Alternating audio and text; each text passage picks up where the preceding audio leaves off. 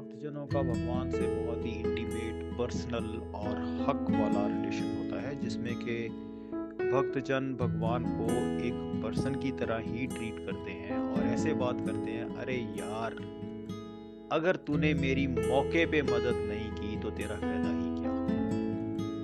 मैं प्यासा मर जाऊँ, बाद में मेरे मुँह में चाहे गंगा डाल दे पूरी के पूरे। लेकिन जब मैं मर रहा था, अगर उस वक्त मेरे को तूने पानी नहीं पिलाया। जब मेरी दिए की लौ जा रही थी, उस वक्त अगर तूने मेरे में तेल नहीं डाला, जब लौ ही चलेगी, बाद में जितना मर्ज़ी तेल डाल दे, फिर मेरे को क्या फ़ायदा? जब मैं डूब रहा था, तब अगर तूने नहीं मेरे को बचाया। जब मैं डूब गया, फिर तू नौका भेज दे, फिर मेरे को उसका क्या फ़ायदा? फिर तू मेरा हाथ थाम ले। फिर मेरे को उसका क्या फ़ायदा? जब प्राण ही मेरे निकल गए तो फिर बाद में तेरे मेरे पास आने का क्या ही फ़ायदा? और मैं तेरे पास क्यों जाऊँ? मेरे को अगर एक शेर की शरण में जाकर भी जो गीदड़ है जैकॉल है जम्बुक है, वो डराता रहता है जड़ धमकी देता रहता है तो फिर मेरे को तेरे पास आने का फ़ायदा ही क्या? सोचने वाली बात तो यही है।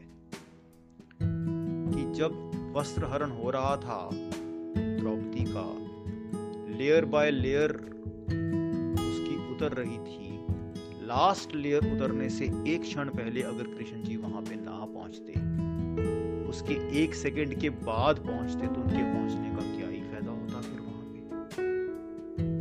इसीलिए भक्त लोग हमेशा ये कहते हैं कि मैं कुछ नहीं, मेरे पास कुछ नहीं, मैं I don't have anything and nothing belongs to me मेरा कुछ है नहीं, मेरा सब कुछ तू ही तू है।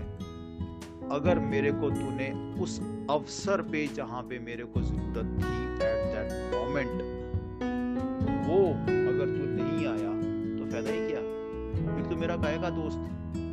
इसलिए हे भगवान ऑन द स्पॉट जब ज़रूरत पड़े, तब आकर मेरी लज्जा रखना, जैसे तूने द्रौपदी की लज्जा रखी। मैं तेरा ही जन हूँ, तेरे ही सहारे हूँ।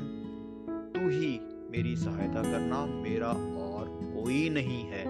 This is the level of surrender that is required in case you want to have this kind of intimate relationship with almighty, treating him as a friend, as a person. As a person who is totally, totally dependent on the Almighty Lord.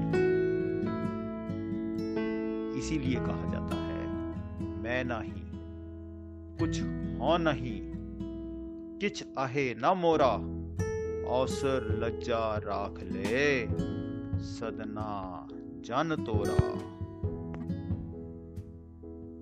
जरा गौर करें